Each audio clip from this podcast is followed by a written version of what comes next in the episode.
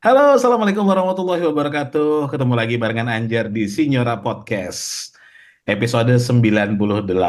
Wah, di dua episode lagi hampir jadi 100 nih. Gua nggak sendiri, bareng sama Om Rik. Halo Om Rik. Halo semuanya. Di tengah pada liburan kita tag nih Om. Iya ya. Iya. Nggak, nggak, nggak terlalu mengejutkan sih. Yang lebih mengejutkan adalah rekor pemain 18 tahun Yildiz. Kita Yildiz yang bikin gol ke gawang Frosinone. Ini kayak kemarin tuh kayak laga antara eh, next gen aja nih, main bagus-bagusan. Next gen mana yang yang lebih bagus di Juve apa di Frosinone? Langsung kita bahas bareng ya sama Om Rik. Let's talk Juve. Let's talk Juve.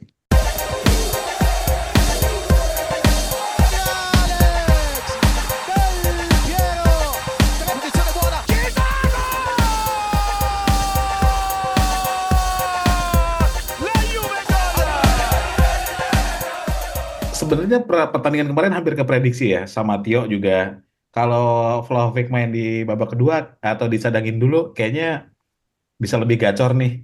Terus Hmm, saya juga pernah bilang Frosinone kayaknya udah mulai kehabisan bensin nih. Ngegas di hmm, awal, tiba-tiba makin ke sini makin habis. Apalagi sebenarnya materi pemainnya Frosinone itu juga rata-rata pemain pinjaman yang yang notabene hmm. mungkin eh, musim depan udah akan berbeda lagi gitu. Nah, Om Rik kemarin ngeliat Juventus versus Frosinone seperti apa, Om Rik? Kalah mental Frosinone itu. Jadi Hmm, semua orang sudah tahu sebetulnya bahwa untuk menahan Juve, biarkan mereka menyerang. Nah, hmm, kemarin ini karena memang kekuatan utama Frosinone ini di, di lini serang ya, hmm, hmm, dan itu ingin menunjukkan diri, mereka ingin membuktikan kemampuan mereka, akhirnya mereka all out untuk menyerang. hmm, hmm, Sehingga membuat Juve menjadi dirinya sendiri. Bertahan, counter, bertahan, counter.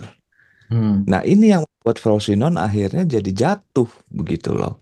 hmm, Karena kita menjadi diri kita sendiri. Seandainya Frosinone dia membiarkan mengabs- mengabsorb Juve untuk menyerang gitu ya, hmm, lalu kemudian counter, itu bisa berhasil. Contoh kemarin itu kan sebetulnya klasik sekali gol Frosinone yang bias siapa itu namanya itu. Dia ngambil sisi kanan ya, ya, which is Kostic itu memang titik lemahnya kita karena dia selalu lupa bertahan dan ketika bertahan juga tidak terlalu bagus sehingga kebobolannya kan dari sisi situ dan itu sudah klasik sekali kita sebetulnya. Nah, hmm, kalau misal dia mengambil cara kayak ya Monza juga kita menang sih ya gitu ya. Tapi sebagian besar tim Italia itu sudah tahu untuk mengatasi mengatasi Juve itu biarkan mereka menyerang. Lalu hmm, kemudian serang balik. Nah, kemarin tidak. Makanya kenapa sebetulnya enak ngelihat pertandingan kemarin itu. ya, Juve itu ya, enak sekali mainnya. Karena apa? Kita dibiarkan untuk menjadi diri kita sendiri akhirnya. hmm, Kita yang absorb, kemudian counter. Frosinone yang jebol akhirnya. Tapi hmm, ya cukup menarik itu melihat Yildiz ya. Raw ya, talent sekali. Dia bisa, itu kalau saya lihat, dia punya kemampuan membuka ruang, hmm, kemampuan time yang tepat, dan kemudian decision yang baik. Ini satu modal yang benar-benar luar biasa dimiliki oleh anak umur 18 tahun gitu loh. hmm, hmm. Jadi memang kita punya berlian lah, jangan sampai lepas kalau bisa. Karena ini memang bagus kalau dilihat dari segi kemampuannya ya gitu. hmm, hmm. Nah, terus kalau be- beberapa rumor yang beredar belakangan justru Sule kan awalnya udah mulai ditaksir sama beberapa klub dari Liga Inggris. Cuman Mm-mm, nominalnya memang belum besar gitu ya, sekitar 20 sampai mm-mm, 25. Kemudian mm-mm. sekarang eh, Iya, nominalnya udah naik nih, harganya udah naik. iya, Dan Sule kemungkinan yang bakal di Lego Yildiz yang akan dipertahankan. Nih iya, ngelihat ngelihatnya gimana? Maksudnya gini, Sule juga sebuah berlian yang mereka iya, berlian yang belum diasah gitu ya. iya. Nggak tahu apakah di tangan Allegri mereka akan bersinar atau enggak gitu. Tapi Mm, em, kemampuan ini sangat disayangkan nggak sih? Maksudnya Su- Sule dan Yildiz kan dua pemain dengan dua posisi yang berbeda. Iya. seandainya mereka bisa saling berkolaborasi di sebuah klub, harusnya bisa jadi ya bisa jadi klub yang bagus, kombinasi yang bagus gitu. Tapi kalau balik lagi kalau basicnya harus jual pemain karena keuangan, oh mereka lebih pilih yang mana? Kalau kita ngelihat dari pertandingan kemarin, saya kok ngelihatnya Allegri ini sudah mulai mencair dalam Hmm, hal penerapan taktik. Kita biasanya rigid 352. Nah, ya, kemarin ya. kalau saya lihat saat kita tidak memegang bola, Hmm, itu kita posisinya tiga di belakang, 352. Jadi kita bertahan dengan tiga, kemudian sayap di kanan dan kiri, ini dia ikut turun ke bawah gitu ya. Tapi begitu kita menyerang, kita menjadi seperti 4-2-3-1, di ya. mana Mika ini tiba-tiba masuk ke sayap, Yildiz dia berdiri di belakangnya, sorry, kemudian ada Yildiz, kemudian Kostic, ada Yildiz di belakangnya Milik, kemudian ada Kostic di sebelah kiri, Alexandro bergeser ke back kiri. Hmm, Itu kondisi sedang menyerang. Jadi untuk ke depannya, kalau saya melihat setiap pemain itu sebetulnya bentuk investasi karena mereka pada dasarnya aset perusahaan. ya, ya. Jadi kalau ada tawaran yang tinggi, ini pasti akan dilepas. Untuk masalah harga ini kan sebetulnya kalau saya lihat hanya permainan agent aja, goreng-goreng lah gitu. Iya, Siapa tahu iya. bisa dapat tinggi, bisa dilepas, dia dapat nilai apa komisi yang besar, kliennya juga bisa naik karirnya gitu ya, Hmm, atau bisa juga negosiasi negosiasi perpanjangan kontrak dengan Juve. Jadi ini hanya sebagai gorengan kalau saya pikir. Untuk dari segi pelatih sendiri, kalau saya lihat dari pertandingan kemarin, ada kemungkinan mungkin justru dipertahankan si Sole ini. Supaya apa? Posisi menyerang kita 4-2-3-1 ini bisa lengkap dengan Sole hmm, di kanan, Yildiz di tengah, lalu ya. Chiesa di sebelah kiri. Depannya Vlahovic gitu. Jadi ada kemungkinan justru akan dipertahankan. Tapi kalaupun misalnya lepas, ya seperti yang tadi saya katakan, pada dasarnya pemain itu adalah investasi perusahaan. Hmm, Mengingat mereka ada gitu. Jadi hmm, apa pun bisa. Kalau disuruh pilih, ya tentu saja bertahan. Kebayang bagusnya kanan Sole, tengah Yildiz, kiri hmm. Chiesa. Nah, Habis itu. Habis itu lawan. Karena apa coba? Karena apa coba? 352 ini sebetulnya kita ini seperti yang saya selalu katakan gitu ya. Ini ah, sistem kuat, kuat. Ini sistem kuat. Tapi kita tidak terbiasa untuk menyerang akhirnya. Kita ya. hanya membiasakan kuat di belakang dan tengah. Sehingga yang belak yang depan ini jadi tidak terbiasa untuk menyerang sehingga apa? Ketika kita dibiarkan untuk menyerang, kita seperti bingung harus ngapain.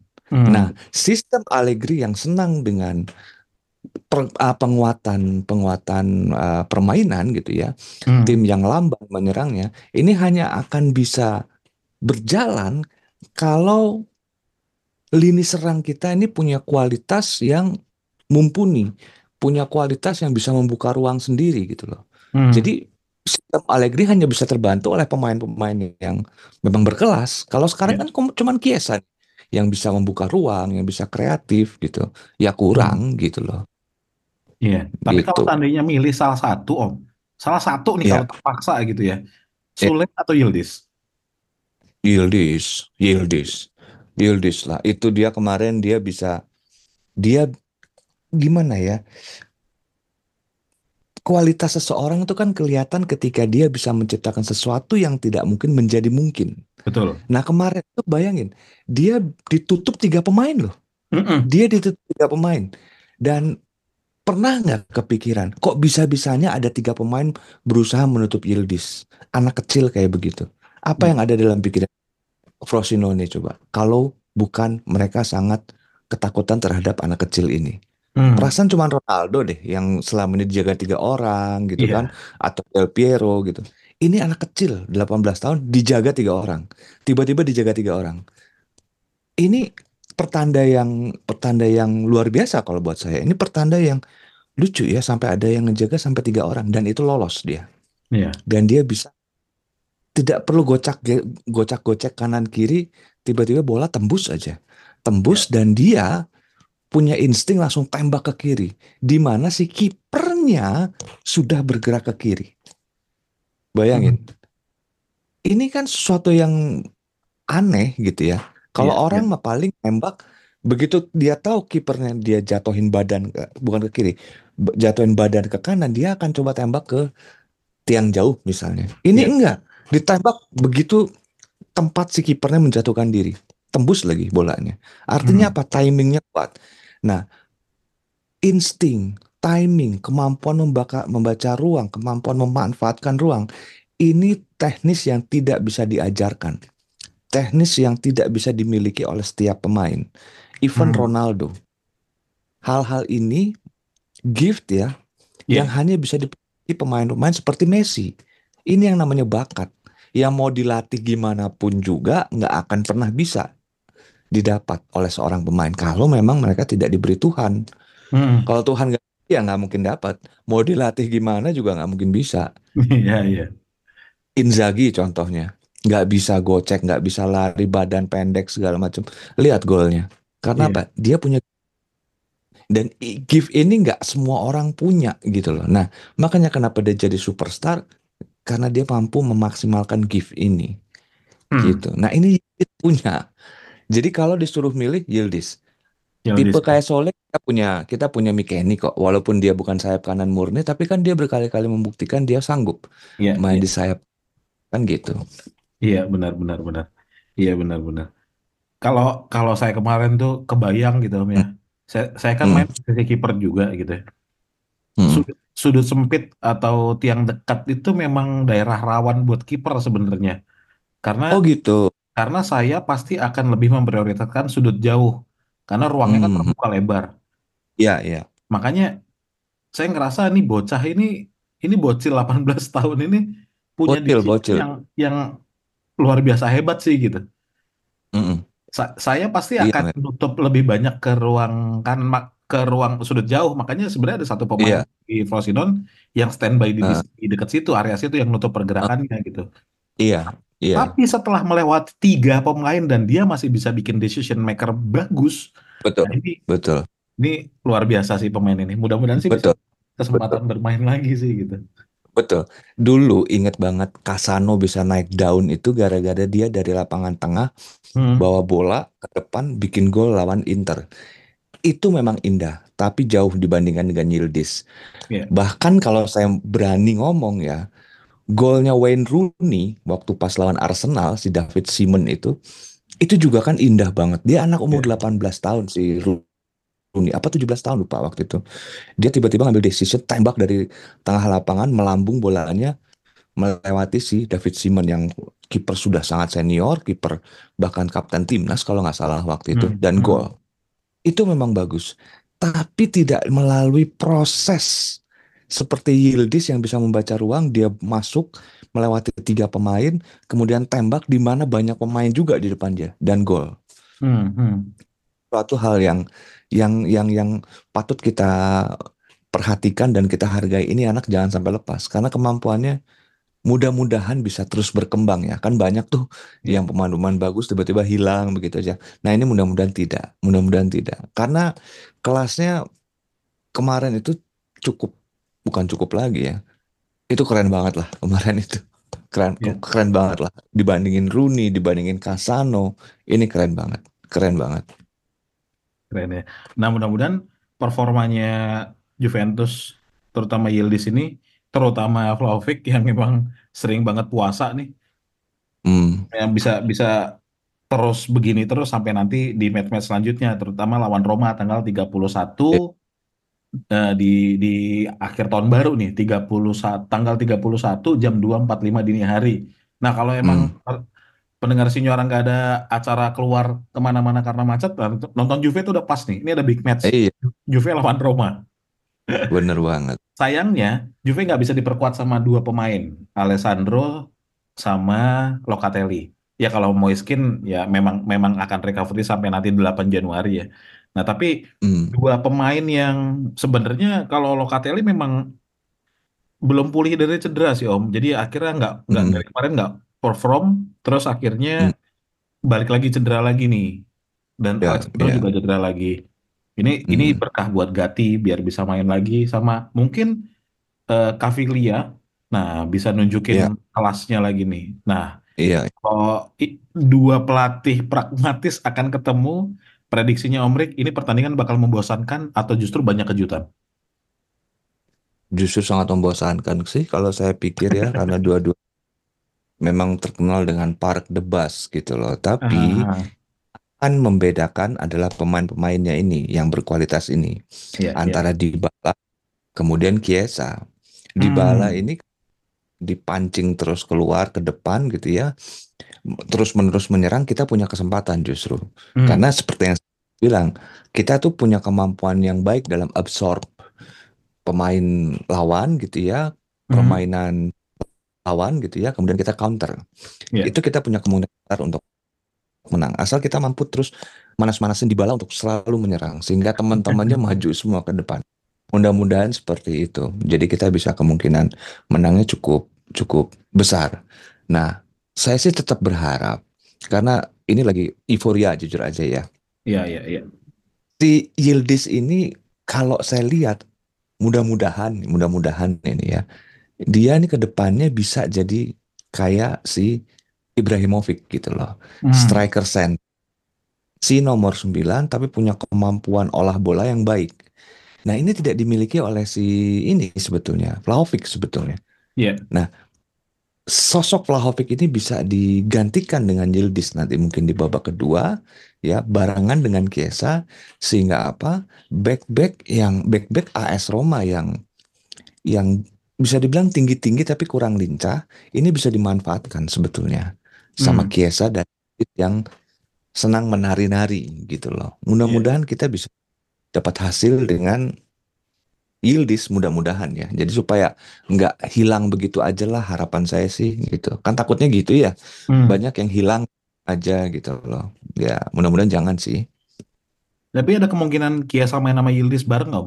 Karena kalau saya ngeliat dua-dua pemain Hmm. ini sering eh, posnya di sebelah kiri Juve ya, atau sebelah kanan Nah, lawan. nah iya justru itu. Sa- kalau saya ngelihatnya Yildiz ini kalau misalnya mau ditempatkan dalam posisi ideal, menurut saya dia bisa jadi kayak si Ibrahimovic, Hmm, seorang striker center, tapi dia punya kemampuan olah bola yang baik gitu loh. Jadi dia bisa membuka ruang. Kalau Vlahovic kan tidak bisa membuka ruang. Ya. Dia dia adalah bola menara pantul gitu loh.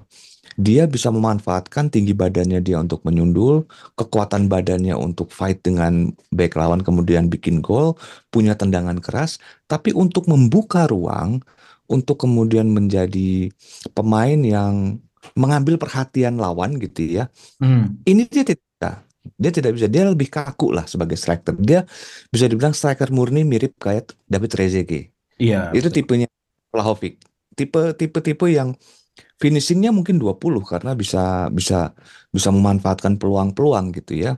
Tapi kalau peluang-peluangnya nggak ada, yang mana hal itu merupakan masalah Juve selama ini karena kita terbiasa bertahan, ya mati kutu Vlahovic. Hmm, hmm, hmm. Kita butuh striker center yang bisa membuka ruang gitu loh, yang bisa berlarian ke mana-mana seperti Yildiz kalau menurut saya ya gitu loh. Seperti Kane Iya. yang bisa membuka ruang. Cuman Kane itu sayangnya dia apa sih istilahnya kalau misalnya pertama kali nerima bola touch bukan touch up apa ya istilahnya? First touch. Pokoknya first touch nah first touch. First touchnya ancur-ancuran si Kane itu. Sama kayak bola pertama pasti iya sama makanya. Sementara untuk menjadi striker yang mampu membuka ruang itu first touch-nya harus nomor satu itu. Supaya Iya. dia bisa mengolah bola kan? Bawa bola ke mana terus menarik menarik pemain lawan lalu kemudian dia oper atau kayak Yildiz kemarin dia gocek bikin gol. Hmm, itu. Sebetulnya eh, idaman sih kalau misalnya Chiesa bisa bermain bareng dengan si Yildiz gitu loh. Iya. keren Ini banget. kalau Moiskin sama Vlahovic kan sebenarnya mereka tuh jangan dikasih bola yang membelakangi gawang gitu. Karena kalau iya eh, udah begitu, wah, udah panik tuh. eh, Bola mau dibawa panik ke mana gitu. Ujung-ujungnya paling Eh, di eh, iya back ke belakang lagi udah begitu terus iya gitu.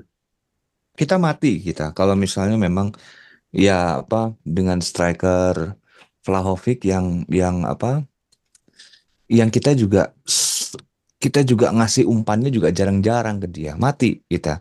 Yang Iya, kasihan siapa? Vlahovic. Padahal dia striker bagus. Romelu Lukaku kan yang mirip kayak Vlahovic juga, tapi dia betul. mantep di waktu di sekarang aja dia udah 8 gol ya kalau nggak salah di Roma itu. Artinya apa? Ya, dia cocok dengan permainan Roma. Kalau Vlahovic, ini kita pikir dia cocok dengan tiga lima dua, tapi ternyata tidak cocok gitu. Hmm, Dia lebih banyak berlatihan begitu begitu begitu aja, begitu dapat bola juga ya first touch-nya juga nggak bagus. Akhirnya apa? Jadi pesakitan sekarang. Padahal dia pemain bagus gitu loh. iya. Padahal dia pemain bagus gitu. Iya, dia butuh butuh banyak peluang sih buat bikin gol, butuh buat bikin kepercayaan dirinya dia gitu sebenarnya. iya, Ya, tapi kan nggak gitu. nggak Juve kan bukan tipe tim yang bikin banyak peluang gitu. Kalau nggak efektif Iya, nggak akan dilakukan ya. iya, oper lagi ke belakang, oper lagi ke belakang kan gitu. Yang penting kita kuat dulu. Untuk gol mah urusan belakangan aja. Kita tunggu aja tiba-tiba penalti atau eh, apa namanya eh corner gitu kan, atau tendangan bebas, penalti, ya apalah gitu. Jadi memang kita memang konsennya itu di pertahanan, which is ya, ha- ya seperti saya bilang hanya bisa hanya bisa gacor, hanya bisa berjalan sistem kita ini kalau kita punya lini pers- eh, lini serangan yang memang orangnya juga sudah berkualitas, punya Hmm, kreativitas, jago gocek kayak Kiesa. Cuman kan kita cuma punya Kiesa doang nih. ya. Coba kalau ditambah dua atau tiga lagi, mungkin akan lebih bagus lagi berjalan lagi. Hmm, oke. Ini kalau saya eh, baca beberapa berita, kemungkinan nih Dybala nggak akan main karena dia Hmm, masih hmm, cedera dan belum diketahui kapan sembuhnya.